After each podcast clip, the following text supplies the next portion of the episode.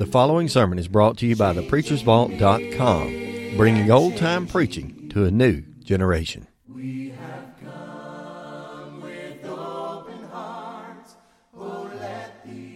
I want us to consider a text found in Titus chapter 2. There's a reading, several verses from the very early part of that chapter that I, I want us to notice together. And there are two or three phrases that I'd like to stress here as I introduce our study tonight. This comes in a very practical section as Paul is instructing Titus with regard to the particular teaching and the particular exhortation that he's to give to various groups, here distinguished in terms of age and sex. And so he talks about the aged men and the aged women, the younger women, the younger men. Then he says something to Titus himself. I want you to watch that and watch why it's so important that Titus show himself an example, a pattern of good works and doctrine showing uncorruptness and gravity. Watch why that's so important. And then I want us to read on down to where Paul talks to the slaves. In our English Bibles, we come across the word servants. And we may think about a domestic servant, or we may think about uh, a lady that comes in to do ironing at a certain time, and that's not what he's talking about. This is different from that word that we talked about on the night that we were talking about deacons and their qualifications and their work. That's the word diakonos. This is the word doulos. And the doulos was a slave. Now, our English Bibles translate that servant. But perhaps an even better translation would be slave, or as some translations render it, bond servant. And Paul talks to the slaves and tells Titus what he's to teach the slaves. And as he does, we have a great text having to do with our influence and the power of example. I want you to watch for things along that line. In this reading, and I'll read from a very familiar translation beginning, chapter 2 of Titus, beginning with verse 1. But speak thou the things which befit sound doctrine, or which become sound doctrine that the aged men be sober, grave, temperate, or self controlled, sound in faith, in love, in patience. The aged women likewise, that they be in behavior as becometh holiness, not false accusers, not given to much wine, teachers of good things, that they may teach the young women to be sober, to love their husbands, to love their children, to be discreet, chaste, good, keepers at home, obedient to their own husbands, that the word of God be not blasphemed.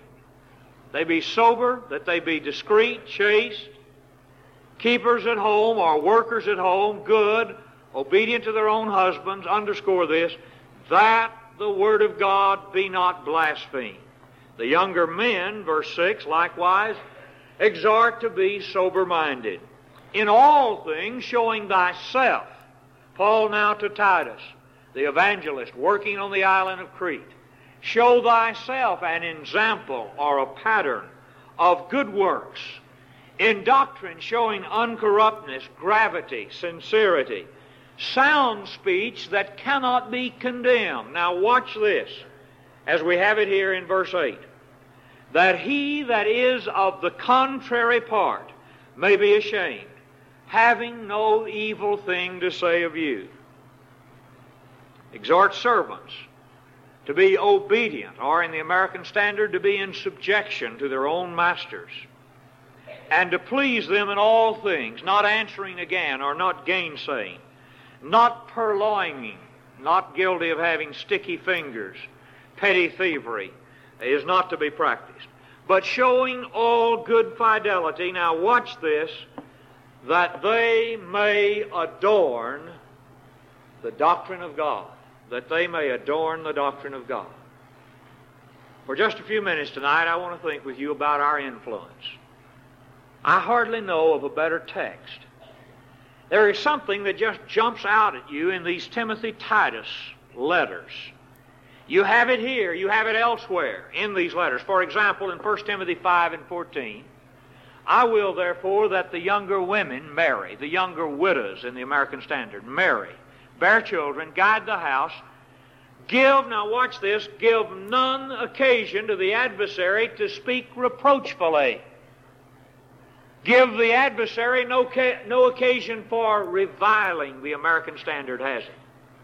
I will that the younger widows marry, bear children, guide the house, rule the household, give no occasion to the adversary to speak reproachfully. Here in Titus 2, the younger women are to be sober, to love their husbands, to love their children, to be discreet, chaste, workers or keepers at home, good, obedient to their own husbands, that the word of God be not blasphemed. That the word of God be not blasphemed. Show yourself, Titus, a pattern of good works, in doctrine showing uncorruptness, gravity, sincerity, sound speech, that he that is of the contrary part may be ashamed, having no evil thing to say of you. You see this that comes out repeatedly? There are opponents, there are assailants. The Christian faces antagonists. There are those who would blaspheme the Word of God. There are those who would speak reproachfully of the faith and of Christians. There are those who would revile the faith. There are those who are of the contrary part. And Titus, you're so to live that they might be ashamed, having no evil thing to say of you. This idea that the opponent, that your antagonist, that the would be gainsayer may have nothing upon which he might revile or because of which he might speak reproachfully. This is something that comes out in these letters. And from a positive standpoint, here's what to do about it, and it comes in the part of the passage where Paul is talking to slaves. They're to do their work, not gainsaying, not answering again, not purloining, but they're to so live and to so work as to adorn the doctrine. Our English word cosmetics comes from this word which is translated adorn. The word means to beautify, to embellish, to add luster to. It's a beautiful word and it's a wonderful concept. In this context, Christian slaves. In the larger context of the entirety and totality of New Testament teaching, all Christians are not only with their lips to teach the doctrine, but with their lives they are to adorn the doctrine. That is, to embellish it, to add luster to it. We can't change it. We can't alter it. Galatians 1, 8 and 9, we can't preach another gospel. We're not to go beyond the things that are written. 1 Corinthians 4 6, 2 John 9. But we can adorn the doctrine with our lives. We can beautify. We can add luster to. That's what that word means. 1 Timothy 2, verse, verses 9 and 10 would speak of the women adorning themselves in modest apparel. And we've stressed the modest part of that, and I think that's needed to be stressed discreet and chaste, observing the proprieties of sex, evincing a lack of display. That's really the way this word modest can well be defined. But let's not forget that you also have adorn in the passage. The women are to adorn themselves, and that does mean to beautify. That does mean to embellish. That does mean to add luster to. And we have that word over here in Titus 2 and 10 about adorning the doctrine. So I want you for just a few moments to think with me about your influence. Paul writes in 2 Corinthians chapter 3 verse 2, you are our epistles, written in our hearts, known and read of all men. The next verse finds Paul saying, not written with ink, but with the Spirit of a living God I want to tell you something, brother. What Paul says there to the Corinthians is true of the Abilenians who are Christians right now in the 20th century. You are his epistle, known and read of all men. You're the only Bible the careless world will read. You're the sinner's gospel. You're the scoffer's creed. You're the Lord's last message, given in deed and word. What if the line is crooked? What if the type is blurred? What if our hands are busy with other work than His? What if our feet are walking?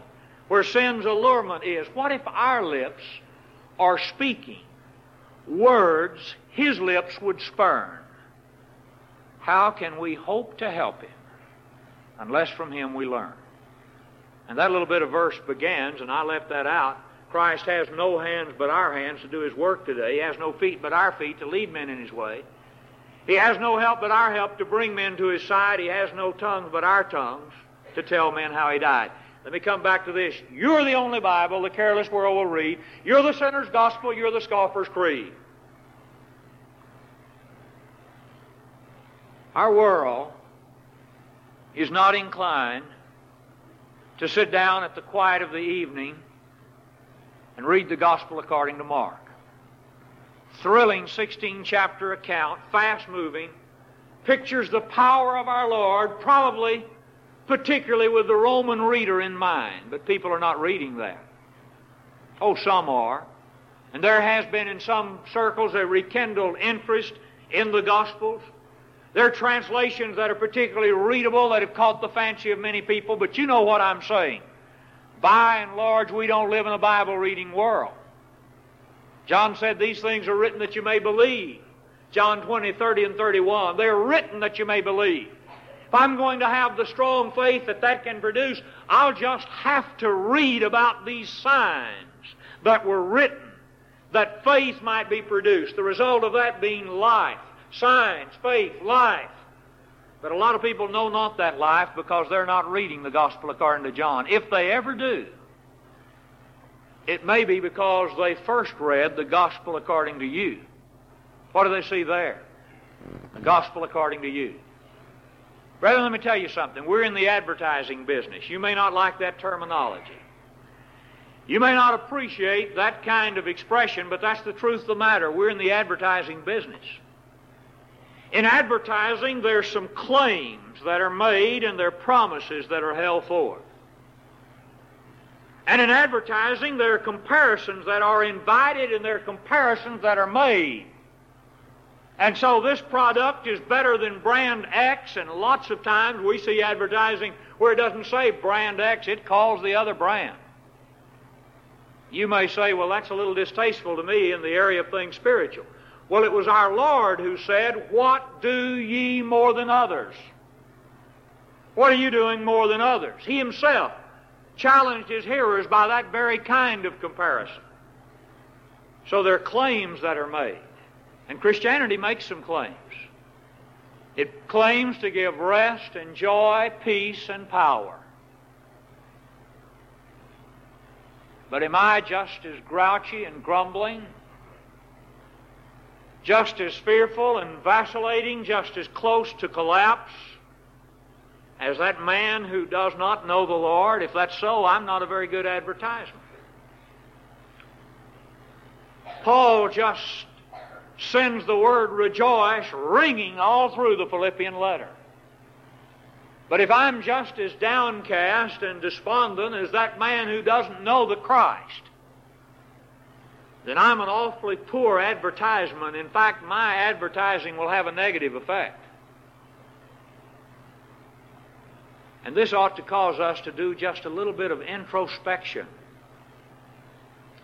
and look at the attitudes and the actions and the words that we leave behind, that we lay upon the hearts and lives around us. What kind of impact is it having? What about the comparisons that can be made? Do I show a devotion and dedication that would even approximate that, that would characterize some commun- communist? The, idea, the ideology is repugnant to us. But the dedication and the devotion and the commitment is very evident. And while we abhor the system, we have to admit that is great dedication as is seen in some. But the Christian ought to be more committed, ought to be more dedicated. He has espoused the greatest cause. He follows one whose tomb is empty and who can promise ultimate victory even over death itself.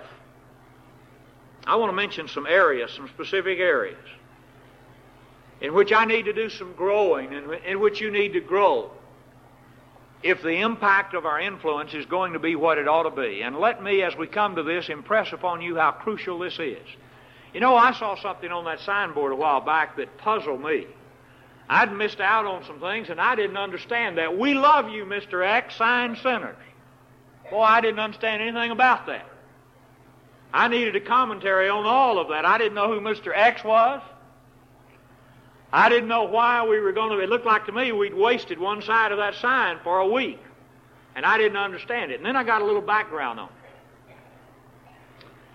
We'd had up a sign, I can't quote it, uh, but I do remember the word example was in it, and it said something about example. And Mr. X, uh, an anonymous commentator who saw fit to communicate, I believe by way of an unsigned letter, said, Well, if what if that's so, and if that's what you really believe, what about? And he just named off some names. But I'm not going to name all.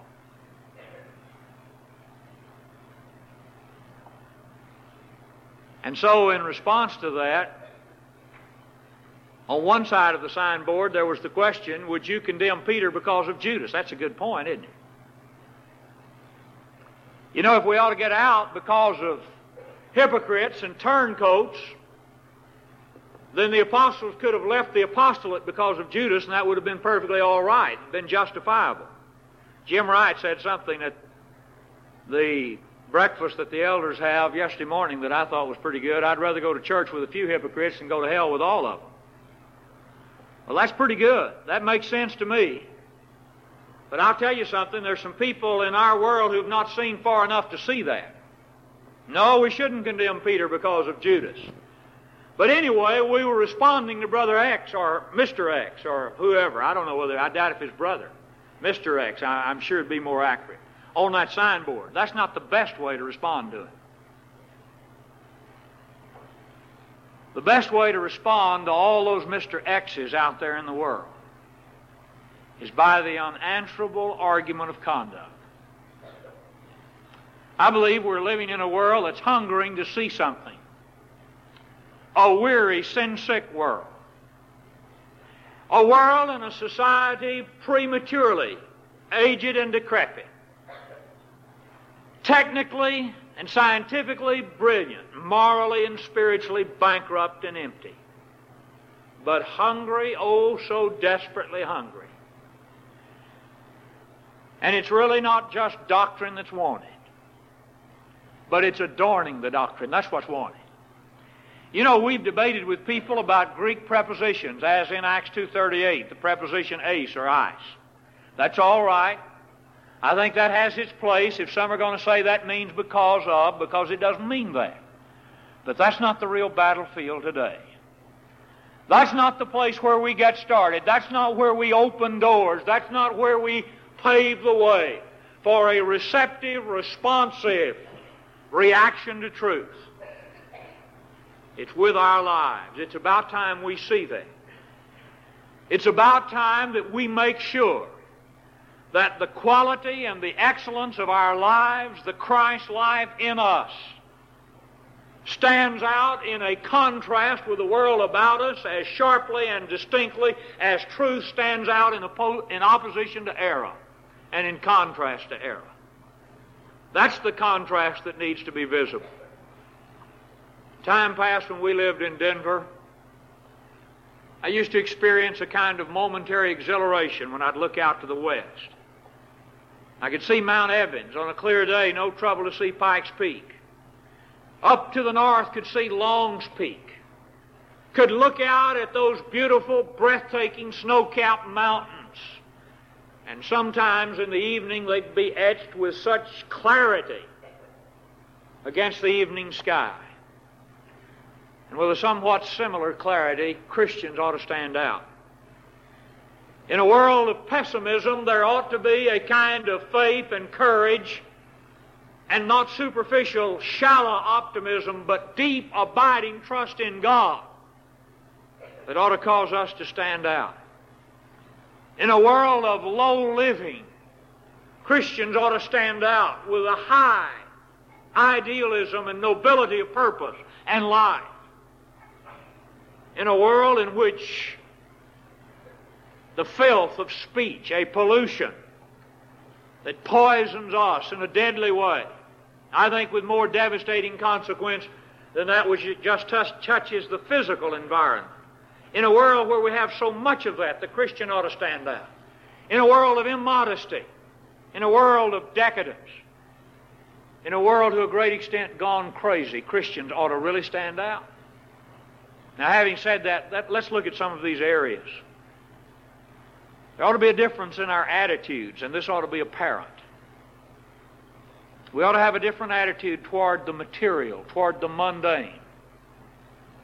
Seek first the kingdom and all these things. He's talked about what we shall eat, what we shall drink, what we shall put on, shall be added unto you. Our attitude toward what's really important, toward position, that ought to be different.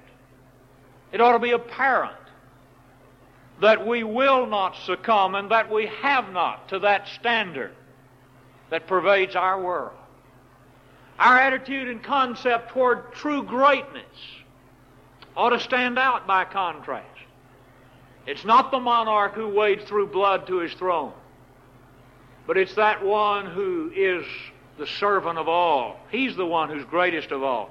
There are going to be some surprises on Judgment Day, and some unheralded and unsung saints, some men and some women who quietly serve the Lord will be seen to be the great ones. There's so many ways in which our attitudes, as we Colossians 3:1, seek those things that are above and set our minds on things that are above, ought to be seen as different. Our actions ought to be different. There's so much today that's down dragging, that puts the emphasis upon the low and the base, the sensual, and the Christian ought to carefully and discreetly live in such a way that he doesn't contribute to that.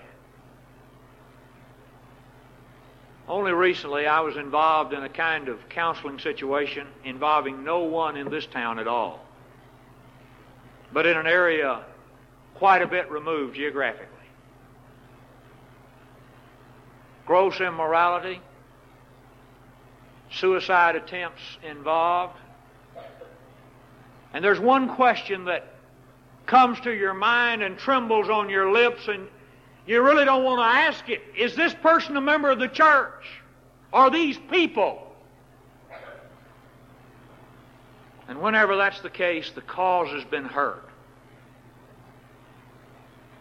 And how many times has the presentation of truth, biblically accurate, scripturally correct, almost perfect in linguistic presentation, how often has it been drowned out by the noise of malpractice? And how often have people, in effect, said, We can't hear what you're saying because we see what you're doing and how you're living?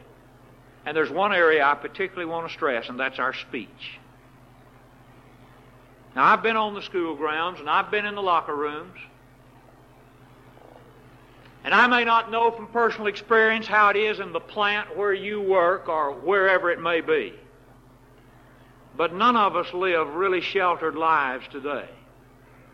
And you know and I know because none of us are so naive and none of us are so deaf at what we're aware of it that there is a deadening din of profanity and obscenity and vulgarity, crudity in speech that comes down daily upon our ears.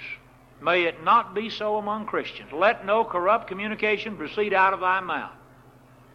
Paul writes, Ephesians chapter 4, about verse 29. No corrupt communication. And whenever a professed Christian talks like that, you can mark it down the cause is suffering. And yes, I'd rather go to church with a few hypocrites than go to hell with all of them. That's true. But there's somebody in that plant or in that school or wherever it may be that's not looking at it that way and he's saying, That's my out. And if that fellow is a member of the church, If he's a Christian, I want no part of it. Live this way, Titus. Why? Live this way, younger widows. Why? Older men, aged women, young women, young men, slaves. Live this way. Why? That he that is of the contrary part may be ashamed, having no evil thing to say of you. No evil thing to say. Live this way. Why? That the Word of God be not blasphemed. Live this way. Why? In order that that one who is of the contrary part may not speak reproachfully. We need to be conscious of that. I believe there is an excellence that's attainable, not in human power, but in the power of the indwelling Christ. And yet that doesn't invalidate our will or rule out the need for discipline. I believe it's time for us to begin to bridle our tongues, to be careful of what we say, to learn to be. This has always been hard for me. It's much easier to just impulsively blurt out the thing you're first of all thinking. But the word still says, let every man be swift to hear, slow to speak. James 1.18. Slow to wrath. For the wrath of man worketh not the righteousness of God. Slow to speak. Let's bridle our tongues. Let's re-examine our attitudes. Let's look carefully at the way we're living. And let's resolve that we'll adorn. From a word in the language of the New Testament from which comes our English word cosmetics. Beautify, embellish, add luster to, cause the doctrine to stand forth in all its beauty because it's complemented by life, it's correlated with life. It's not just a matter of discourses, but deeds. Not just a matter of preaching, but practice. Not just with our lips, but with our lives. Because our world is saying, I'd rather see a sermon than hear one any day. I'd rather one would walk with me than merely point the way. I believe it was in eulogy of John Temple Graves that some words I want to use were spoken. I've used these words before, and always when I think of influence, I think of them. I've seen the light of a giant engine rushing into the night, heedless of opposition, fearless of danger, and I thought that was grand. I've seen the light that flashed at midnight athwart the storm swept sky, shimmering over chaotic cloud, till cloud and tree and shadow haunted earth flashed into midday splendor. And I thought that was grand. I've seen the light that rises o'er the eastern hills in glory, driving the lazy darkness before it till leaf and tree and blade of grass glittered in the myriad diamonds of the morning ray. And I knew that was grand. But the grandest light, the greatest light, other than the very radiance that flows from the Almighty's throne, is the light of a noble and beautiful life which, wrapping itself in benediction about the destinies of men, finds its home in the bosom of the everlasting God. Jesus said in Matthew chapter 5, Ye are the light of the world. And this world so dark. John writes, The whole world lieth in the evil one. This world so dark. With the deep, almost impenetrable darkness about us. Ominous clouds on the horizon. This world so dark needs the bright, the brilliant light of lives that had, have been changed and are being changed by the Christ. That's the way to win the unbeliever. That's the way the Christian woman, 1 Peter chapter 3, the early verses, is to win her unbelieving husband, that he without a word may be won by the manner of life of the wife while they behold their chaste manner of life, coupled with fear. That's the way that leaders are to lead, not as lords over God's heritage, but as examples to the flock. That's the way Titus is to teach and to preach and to work as an example of good works in doctrine showing uncorruptness. Why? Because the thing we all want is a demonstration. Show me how, don't just tell me.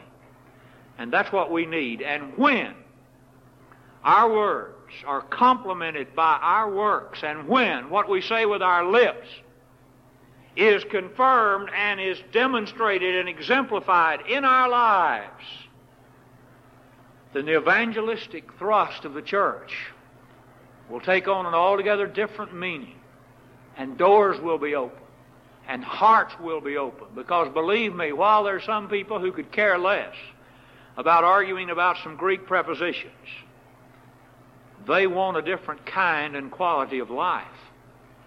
They'd like to gain some victory over fear. They'd like to have some sure and certain hope beyond this life.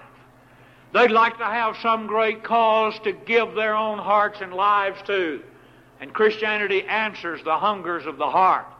And what we need to do is not stand between that man and the doctrine, but rather adorn the doctrine and open the way that the doctrine, that the word, that the gospel might enter. If you're here tonight outside of Christ, we're praying and pleading in your behalf. If You're here and you're a Christian and you need to come back home and right your influence and begin to seek first the kingdom. We're concerned about you. You want to become a part of this great and good and growing congregation. We'd want you to do that and urge you to do that. We'd urge you to come right now while we stand, while we sing.